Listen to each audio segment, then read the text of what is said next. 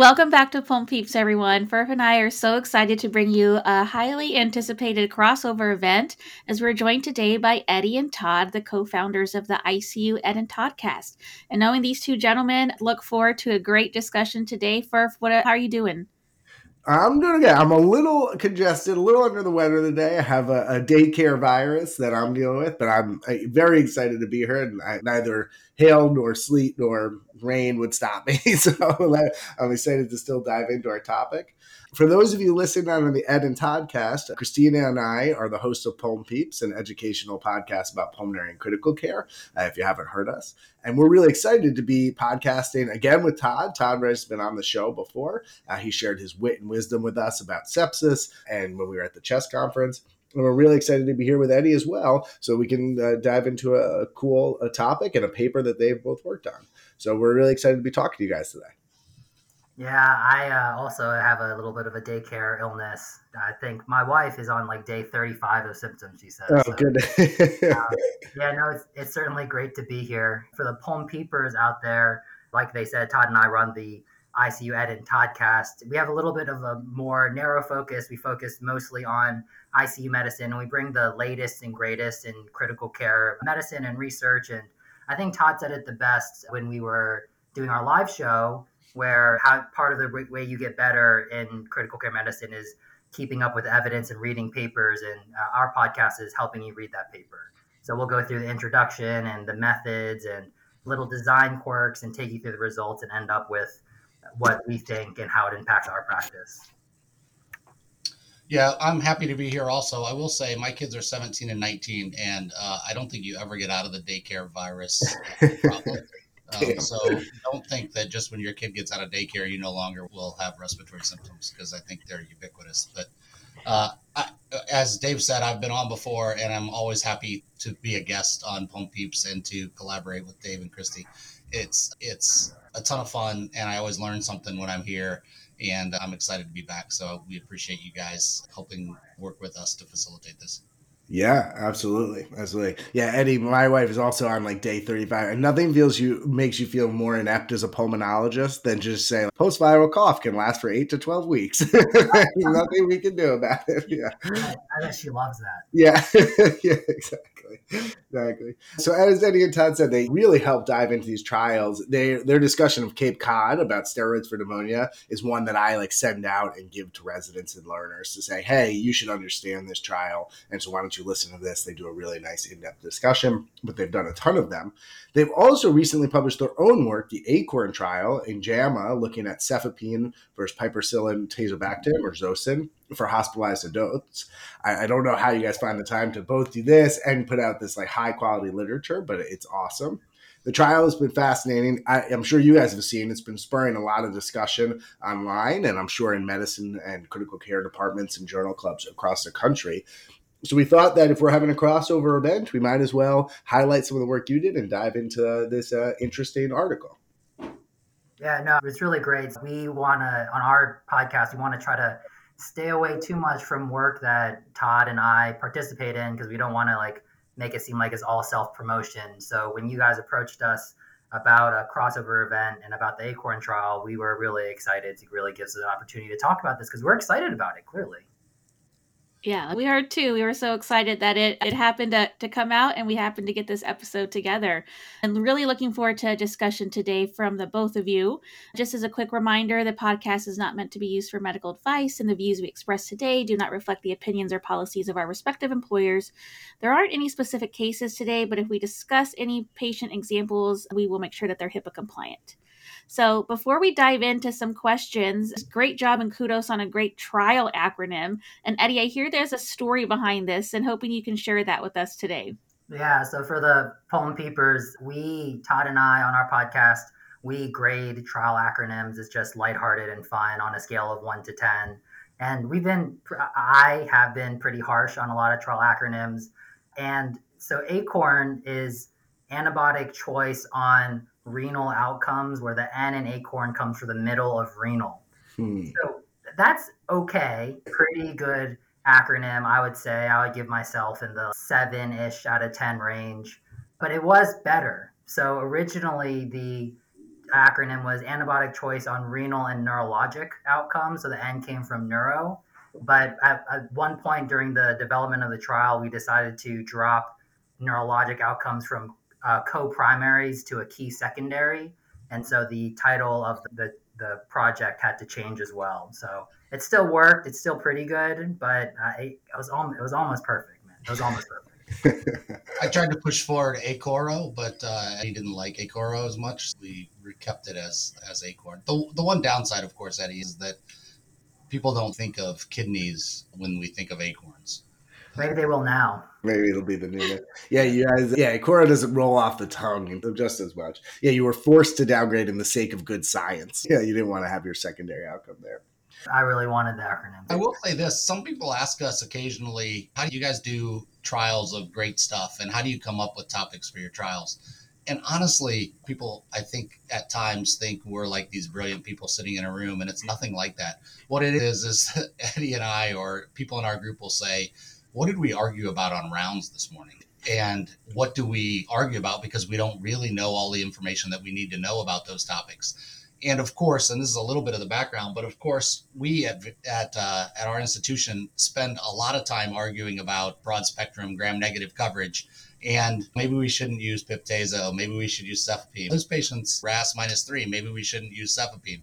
And honestly, uh, Eddie can uh, talk if he came to this topic in a different way. But this is how I came to this topic was we argue about this a lot on rounds, and nobody can tell me if there's a right answer. So maybe we should do a study and get some data on it. Yeah, I think that's probably the best way to get a study is we should know the answer to this, but we don't have one. So how are we going to get it? And very applicable, which we'll talk about, very bedside applicable. Now, that's a perfect intro. So, just as a brief background for anyone who doesn't know, I'm sure a lot of our listeners do. Cefepime is a common fourth generation cephalosporin. Zosyn or Piptazo, piperacillin, tazobactam is a beta lactam and beta lactamase inhibitor. Beta lactamase being the most common resistant mechanism in gram uh, negative microbes. They're used for empiric coverage for gram negatives for patients with sepsis or pneumonia or those at risk for pseudomonas. And the latest IDSA ATS guidelines for what is a risk factor for pseudomonas includes in prior infection or colonization with pseudomonas, a hospitalization, and IV antibiotics in the last 90 days, underlying structural lung disease like bronchiectasis or cystic fibrosis, which puts you at risk, or if you are severely ill and you're having pneumonia or sepsis, if your local antibiogram shows that you have greater than 10% multi drug resistance or high prevalence of Pseudomonas, you may actually need one of these drugs and another uh, second agent, which is part of their recommendations as well. And then a general category for immunocompromised. And then, of course, we always think about severity of illness. You have a lower threshold to use broad spectrum uh, coverage for somebody who's in septic shock uh, and in the ICU, although this study included people both in the ICU and, and outside. Both these drugs have pretty similar coverage. Cefepime is often quoted as f- covering fewer gram-negative anaerobes, Bacteroides and abdominal uh, sources being the most common. And so sometimes if there's a high suspicion for anaerobes, it's combined with Flagyl as the most common uh, add-on drug. But otherwise, they cover Pseudomonas and they cover gram-negatives in a pretty similar fashion. And so then the choice is often, as Todd said, just throw up your hands or hospital dependent or institution dependent or cultural. And so this trial was trying to get at making that choice a little bit more nuanced. Thanks for reviewing that. And I think most of us listening today have either ordered it or picked one, one or the other antibiotics based on an order set that may be available. And as you discussed, Furf, the efficacy and coverage is very similar between the two. And some of what some of the choice of which drug is used up front is can be cultural or institutional as you mentioned. But given the similar efficacy we also have to consider what adverse um, effects may be known. Eddie can you tell us a little bit more about the main adverse effects of concern and what was known or perhaps not known before the study came out? Yeah no this ties a little bit into what todd was saying about how did I come across this question. When I started as an intern for everything for empiric broad spectrum antibiotics was vancomycin or vancomycin, piperacillin, tazobactam. And then all of a sudden there was, was a lot of retrospective observational studies associating piptazo, particularly vancomycin piptazo in combination with risks of kidney injury. And at our institution, when I was training, I like saw this shift, this wholesale switch from using uh, piptazo to using cefepime. And then all of a sudden, we started to see more and more patients who, of course, we see a lot of patients with altered mental status in coma in our ICU. And now all of a sudden we were getting EEGs, and our neurology colleagues were saying the EEG read says stop the cefepime.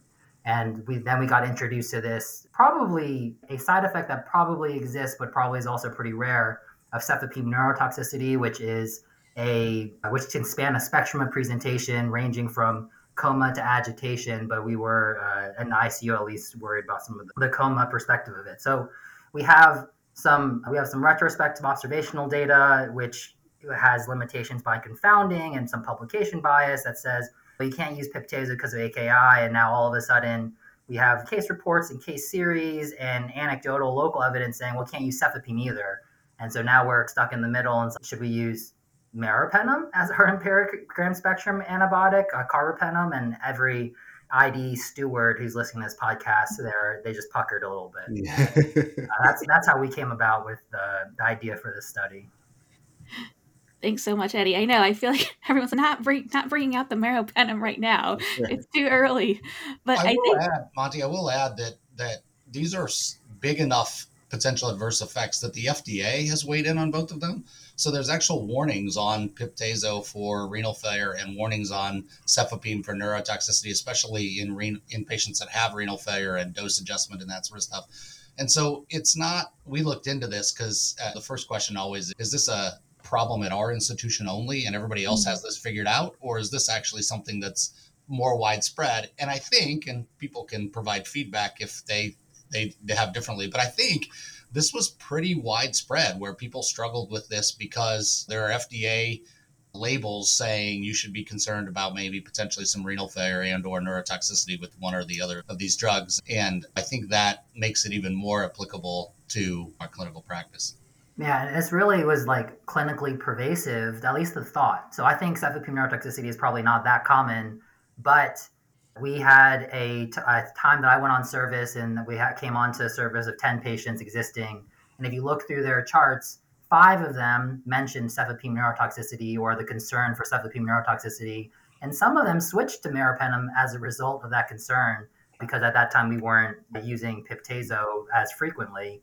So uh, it, it was a real, it was really clinically pervasive and it was impacting our clinical care. So Eddie and I had a couple laughs during the Acorn trial where we had our neurologists read an EEG as consistent with cefepime neurotoxicity in a patient that was in the Piptazo arm uh, and not even getting cefepime. And Eddie would be like, they're not even getting cefepime. Yeah. What's going on here? Yeah. but I think you both bring up such great points. And I feel like I spend a lot of my time in our oncology ICU. So coming in with a lot of neutropenic fevers.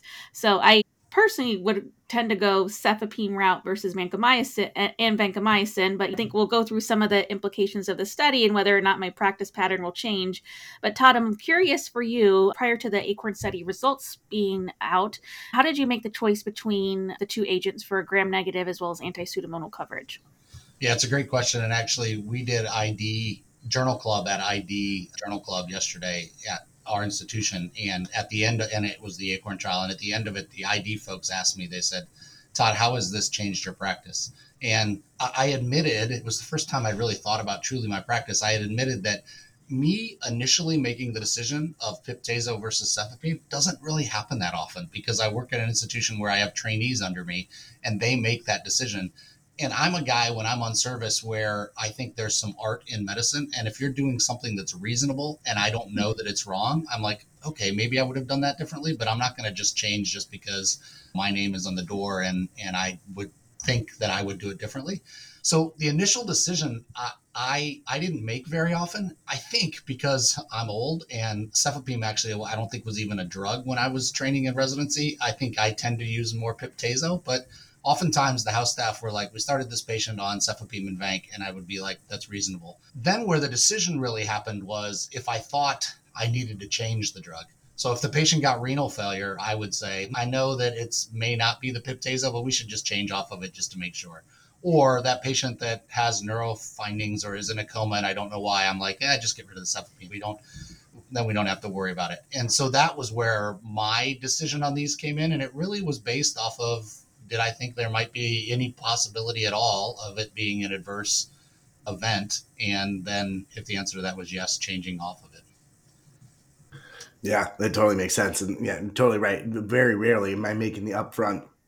In fact, recently I was working in ICU where I didn't have a resident and I had to adjust a vanc dosing. And I was like, oh, I remember how to do this. it took me a while to, to recover that skill set. But yeah, but then you offer something on rounds because you're discussing it and you're like, oh, this could be interesting. And it yeah. adds to our data set now.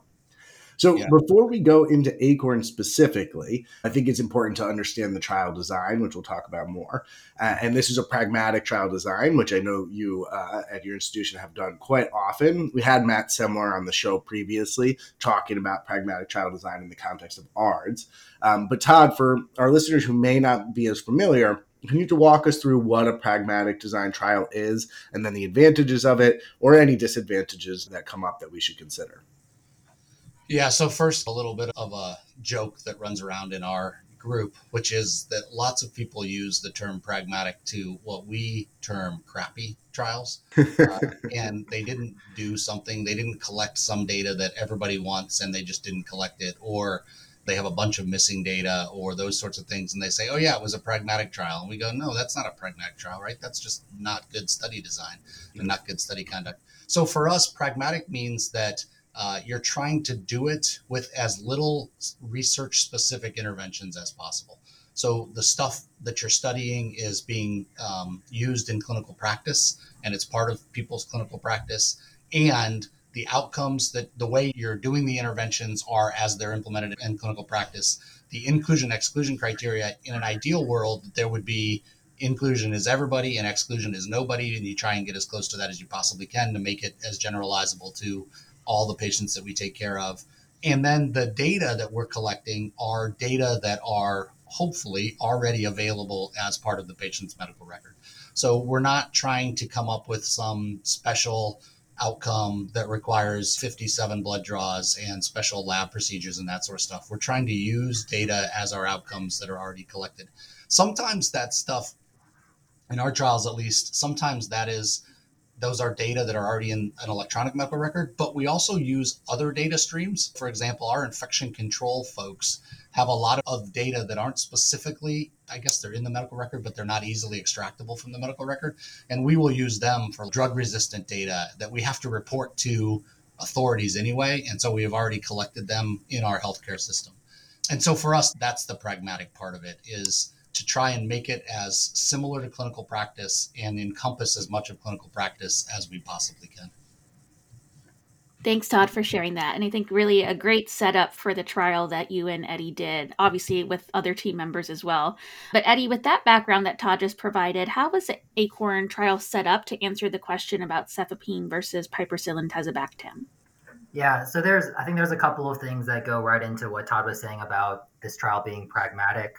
So the first part of it was we wanted to try to match our clinicians' workflow. So at the very beginning, if a patient met the inclusion criteria, they we had a our EHR set up to have an interruptive alert that said, "Hey, looks like you're ordering cefepime or pip/tazo. Do you think this patient would be reasonable for enrollment in the ACORN trial, which just assigns that choice randomly?" If so, just hit accept, and it'll lead you to an order set that tells you which arm that got randomized to. So uh, this, I so one of my other hats is informatics, and after the Acorn trial finished, I had a bunch of providers come up to me and say, "We really miss the interruptive alert for the Acorn trial." because uh, they didn't it was easy for them to not make the decision and just let it go up to the randomization and that was the first time i think in informatics history where someone said hey we really miss that that pop up. Yeah. yeah. You don't often hear that with BPAs or anything like that. No, never. This was it wasn't just that we were okay with the BPAs, okay, we miss it. So I think that just shows us that we uh, matched our workflow pretty well. That's for the enrollment. On the back end, we ended up uh, using outcomes that were using things that were normally gotten in the EHR. So our primary outcome was AKI on an ordinal scale where zero was no AKI. Stages one, two, and three were stages one, two, and three for the KDIGO AKI creatinine criteria. And then we thought that death was worse than any stage of AKI, so that was assigned an ordinal, ordinal level of four. But for those criteria, we just they just use creatinine, and that's something that you could argue about choosing wisely. We should probably get less, but the unfortunate truth is that we get a lot of creatinines, and so we had a pretty good gauge of creatinine levels as the hospitalization proceeded. And then from we also looked at major adverse kidney events within 14 days, which is a composite of doubling of your baseline creatinine, which we had, new renal replacement therapy, where if you get dialysis in the hospital, that's recorded in the flow sheets, or if they died in the hospital, which is recorded. And then from a neurologic perspective, we looked at delirium and coma free days, which uh, we define delirium as having a, a positive assessment on the CAM ICU and coma as a negative four, or negative five on the RASS scale. And these are routine nursing assessments. So for all of our patients in the hospital, RASS is recorded every 12 hours. And it's, so it's not something that we had to have like a specialized research nurse to go around and collect. I will add that that, and you had asked a little bit about this, Dave, in the downsides of pragmatic trials, because we're trying to enroll as many patients as we can and be as generalizable as we can in clinical practice, we also have a little bit less of the boundaries of what clinicians can do. And what that ends up with, and people have asked us a lot about this, is you end up with a proportion of patients where after a couple days, the clinician says, I know this patient was randomized to X, but I really want them to have Y. And we don't know exactly why that may be in every single patient, but in the pragmatic way of doing these trials, we let that happen because that's part of clinical practice.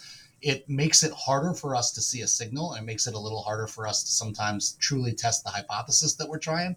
But the trade off is that we get a broader population and more patients enrolled uh, because we don't have inclusion exclusion criteria. Eddie talked about the pop up at the beginning. There also was a pop up when they would change off of the antibiotic that would ask them why they were changing off of the antibiotic. So we had some data. It wasn't just if they changed to the other one, anytime they discontinued it. And it may be they would say therapy is finished. We don't think we need this anymore and we're just stopping it. Perfect. But but there was another pop up. I suspect that they didn't tell you that they really missed that pop up though, Eddie. No, no one mentioned anything. So I'm going to say that they missed it until yeah. otherwise.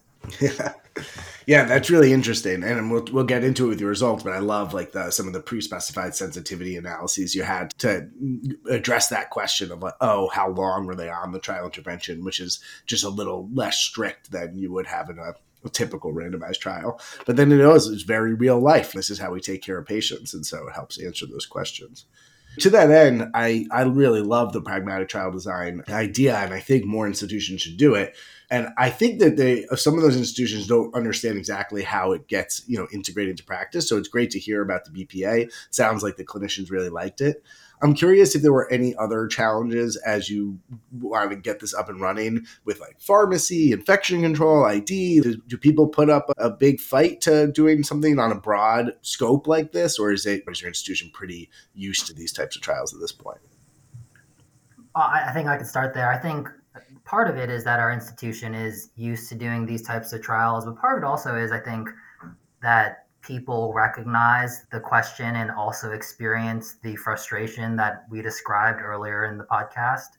And so people were interested in doing the work to get this question answered.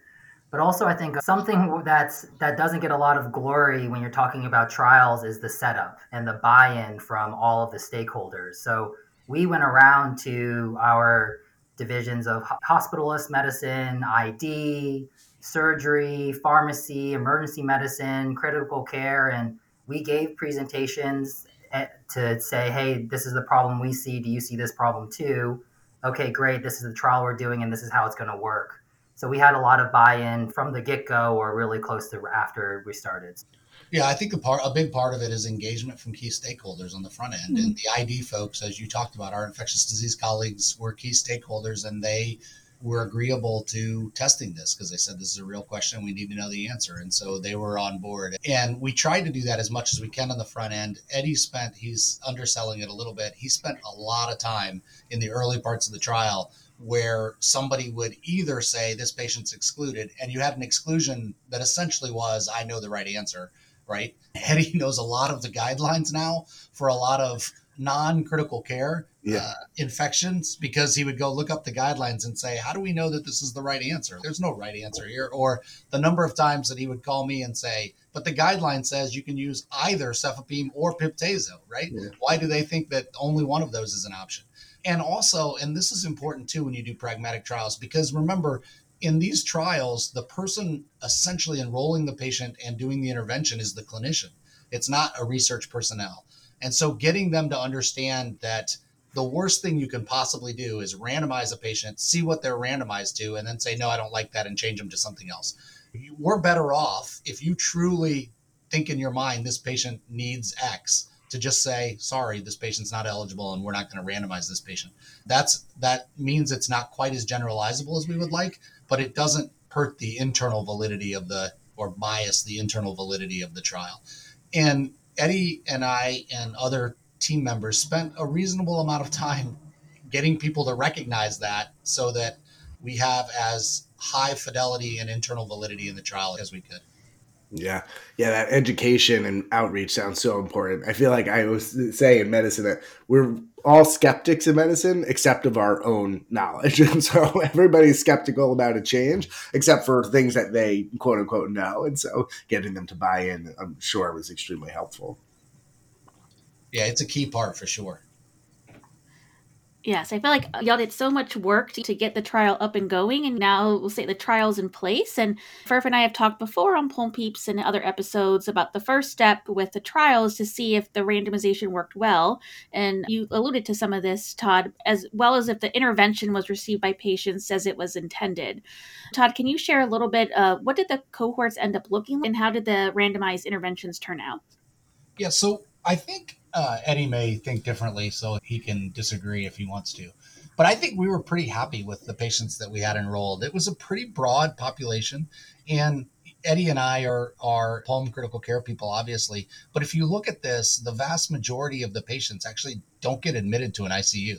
They actually are admitted to. They have to be admitted to the hospital. That's obviously one of the inclusion criteria, but they aren't admitted to the ICU. And so we knew that was going to happen, but didn't know exactly how much that was going to happen.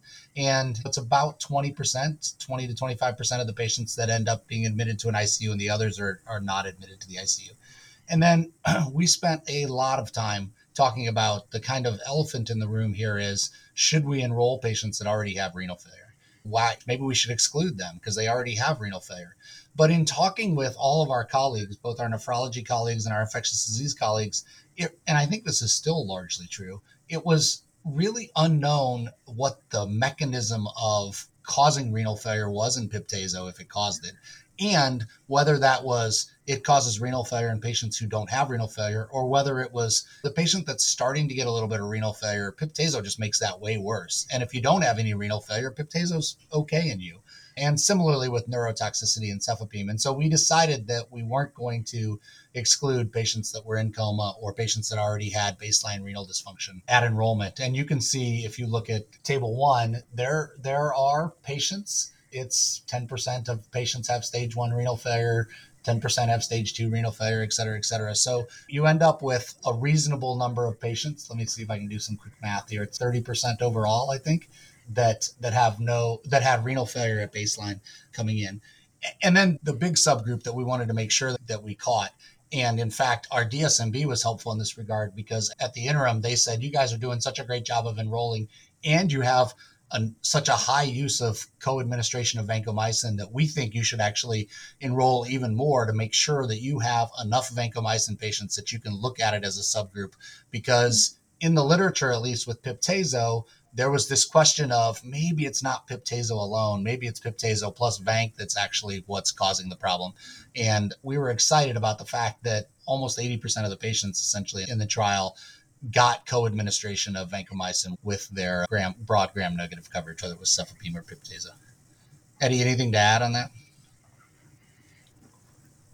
No, I think Todd, you covered it well. Uh, sometimes Todd likes to use a lot of words where a few words do trick. and so basically, the our DSMB uh, said that we need a power for our, our co-administration of vancomycin subgroup. And though it's a subgroup, and you might say, oh, that's that's hypothesis generating, and uh, like a normal trial, we were powered for that subgroup, which I think is really something to highlight.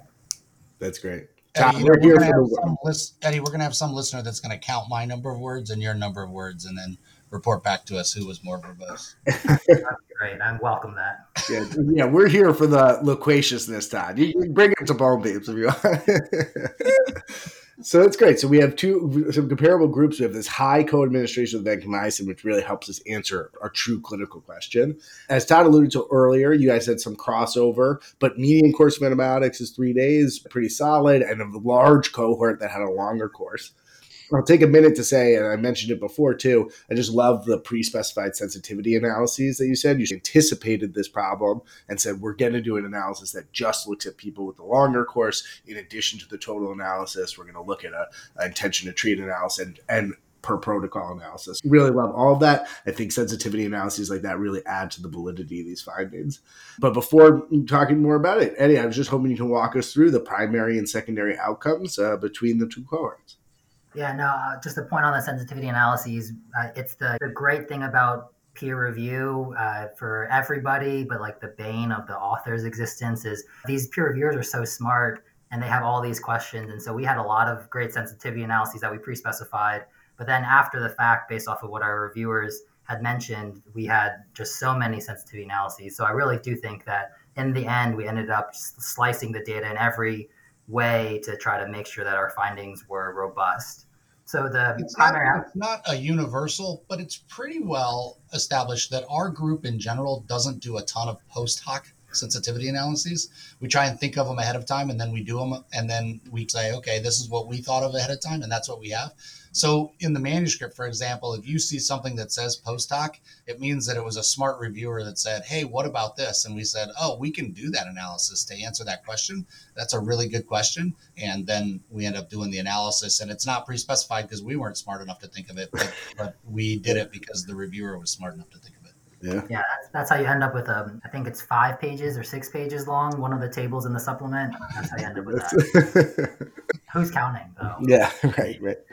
Um, for the so for our primary outcome as a review, we use AKI on an ordinal scale. Zero is no AKI.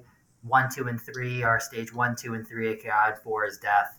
And we found between the groups, it was about 75-ish percent patients never experienced a new or worsening AKI by day 14.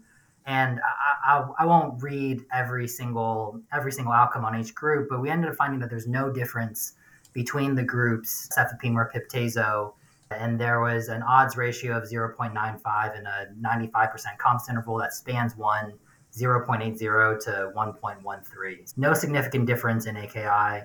This bore true in all of our subgroups in the effect modification. I think that's figure three in the table, the forest plot.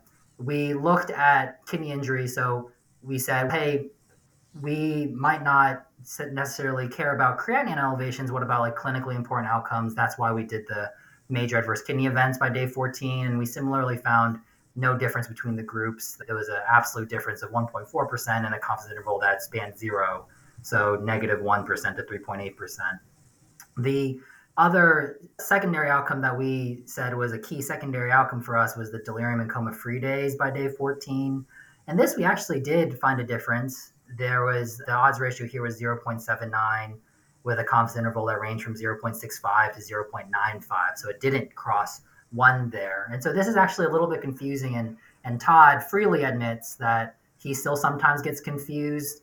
What this means, so an odds ratio of less than one here means that there were more days free of delirium and coma with piptazo. So that means if you take out the the, some of the double negatives and otherwise that we saw more delirium and coma with with the cefepime group, which is congruent with what the hypothesis would be.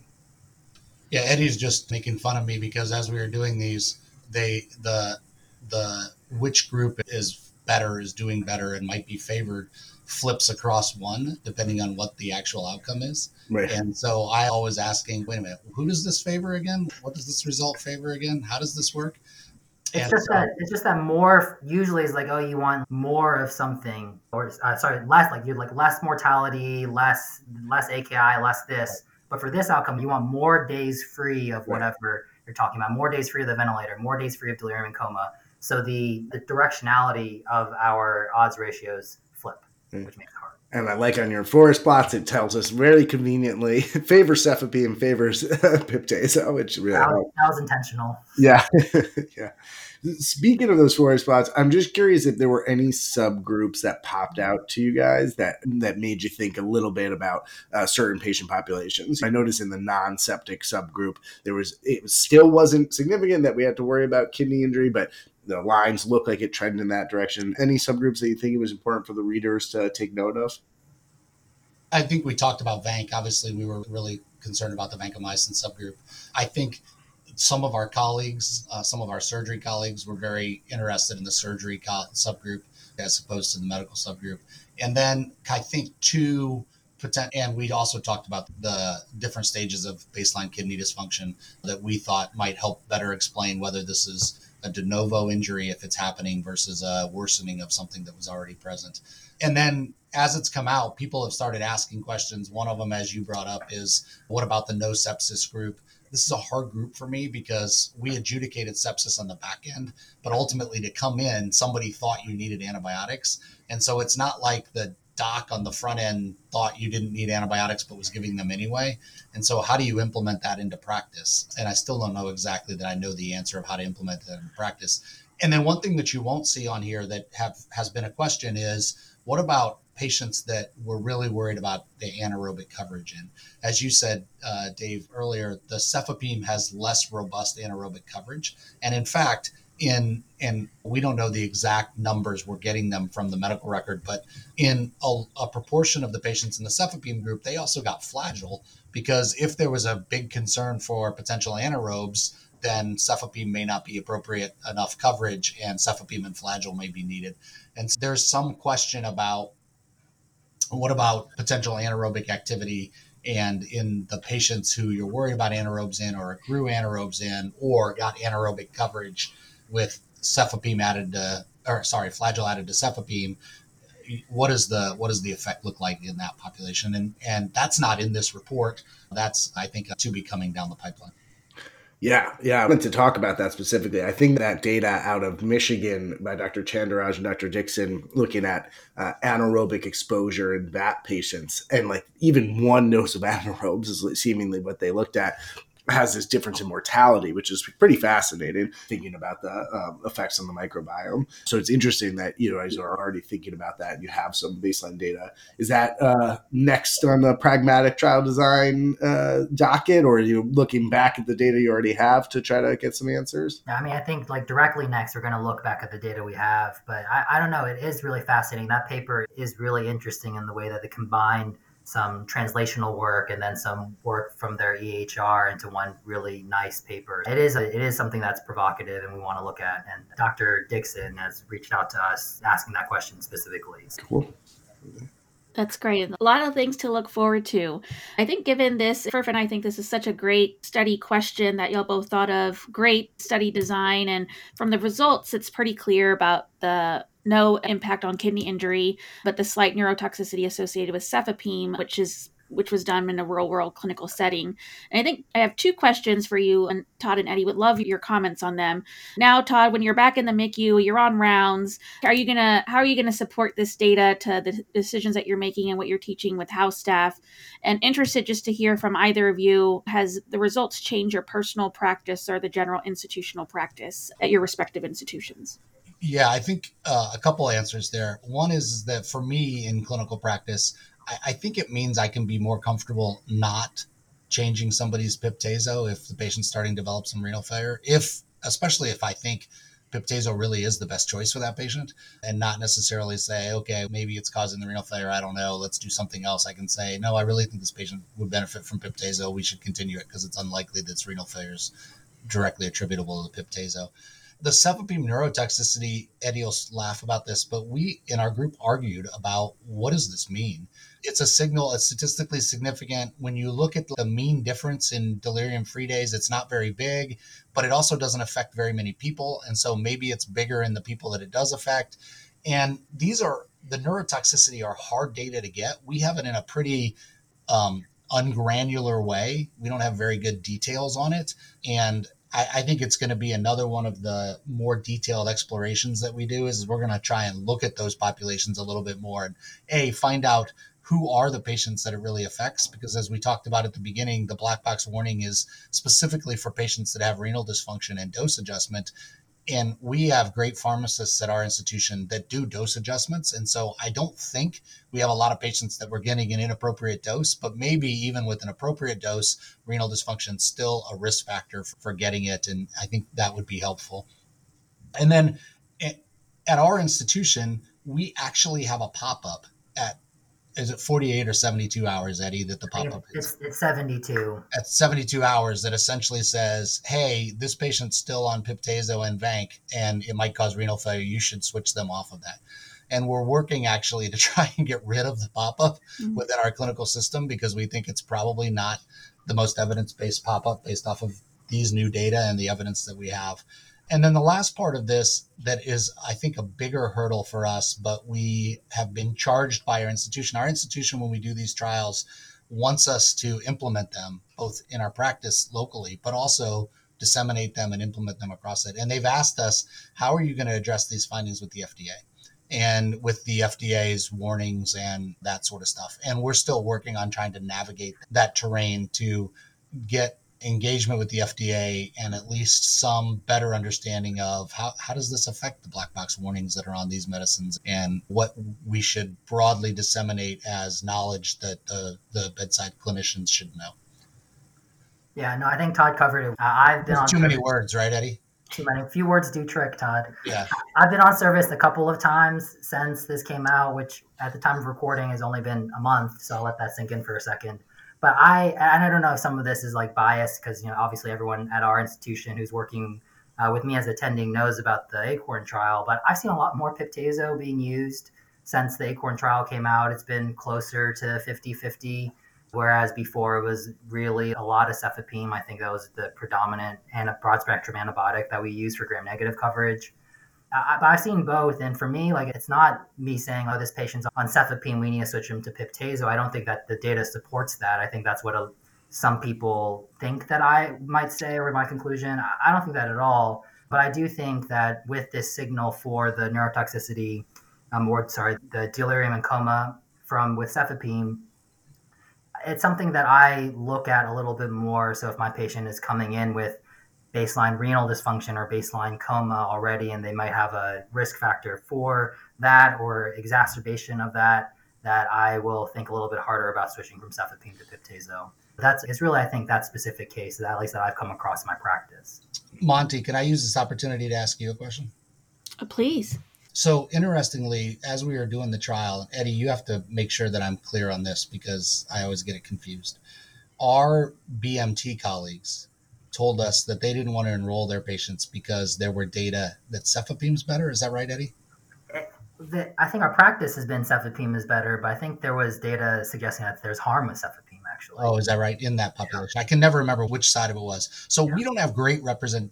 It's not like we're a BMT hospital and we would have had 100% BMT patients anyway, but we didn't have as great of representation of our BMT population as we would have hoped because there was this hesitation from them. And so you commented about working in an onc unit, and I wonder with relatively less representation of oncology patients in the trial, how do you think this generalizes and does it change what you think you'll do specifically in that environment? Not when you're in the general medical icu but when you're in the onc icu yeah no i think that's a great question and what my takeaway too and i think you you mentioned some of this um, Todd, right? And I think the thing is, it's not necessarily switching from one antibiotic to another once it's already started. But I think my practice patterns will change if someone is coming in with an AKI already, that the ACORN trial will show that it's okay to use if that's indicated for this patient. So I would feel more comfortable starting that at the onset based off of these results. And then I think the cefepime neurotoxicity, I don't know what everyone thinks. I feel like when you say that sometimes some people just put their hands up and was like, oh, is that true? Is that not true? But I think it is. And I think we anecdotally showed stopping cefepime on someone, their mental status did improve over time. I think that's an important thing to consider. Uh, I feel as our neutropenic fever order set, cefepime is the top medication medication there. Myself, our house staff may actually just pick that because it's the first one they see. But I think that there needs to be more uh, education about the two antibiotics when choosing and making sure we're doing the best thing for patients. Yeah, that's great. We know because we heard from some folks that, and we never, we're not in the ID world, so I don't think we necessarily had our eyes open to this, but we heard that there are cefepime hospitals and there are piptazo hospitals and they really are driven by just dogma that our hospital mm-hmm. is going to be cefepime or our hospital is going to be piptazo and we're intrigued to continue to have discussions with them and have follow up with them to see how these results might change whether they continue to be a cefepime hospital and, and the reason I bring that up is because I thought of that when you said we have a bunch of order sets that mm-hmm. essentially direct you to cefepime you may not think you're a cefepime hospital, but if you look at your order sets and most of them are cefepime, you might qualify as a cefepime or a vice versa for Piptazo hospital. And it'll be, I think, very interesting to see if and how those practices change based off of these results. Yeah.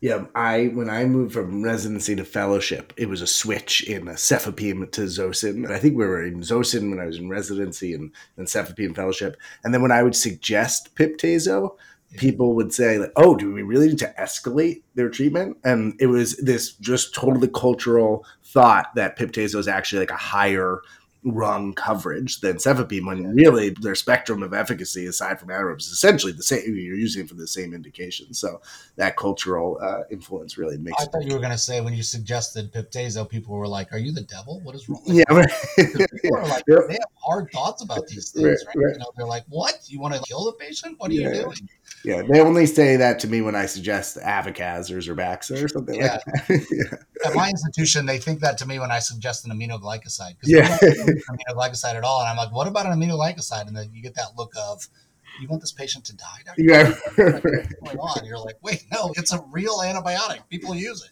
Yeah. And in fact, in the guidelines for double coverage. Yeah. Yeah.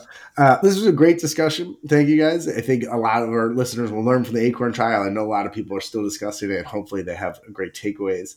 Uh, we like to wrap up the episode with just one either learning point or takeaway point or just the one final word. Mine is I actually just really loved your comment, Eddie, about the interruptive alerts and how people find that helpful. I think they are so demonized in our healthcare system as something that is to be ignored and just adds extra clicks. But it's cool to hear that in the right context they can be used uh, uh, for efficacious practice and for research. So uh, I really like that. Kristina, anything to, as a final word? Uh, no, I mean, just a really fun time um, today that I've had. I think just going back to what Todd said at the very beginning, right? This question was stemmed from just being on rounds and not having great evidence to support one um, recommendation or the other, and just the, the pragmatic design that was done. It's really just bringing everything to the bedside. So just love that aspect about this. Eddie? why, why, waste time say lot word when few word do trick Todd?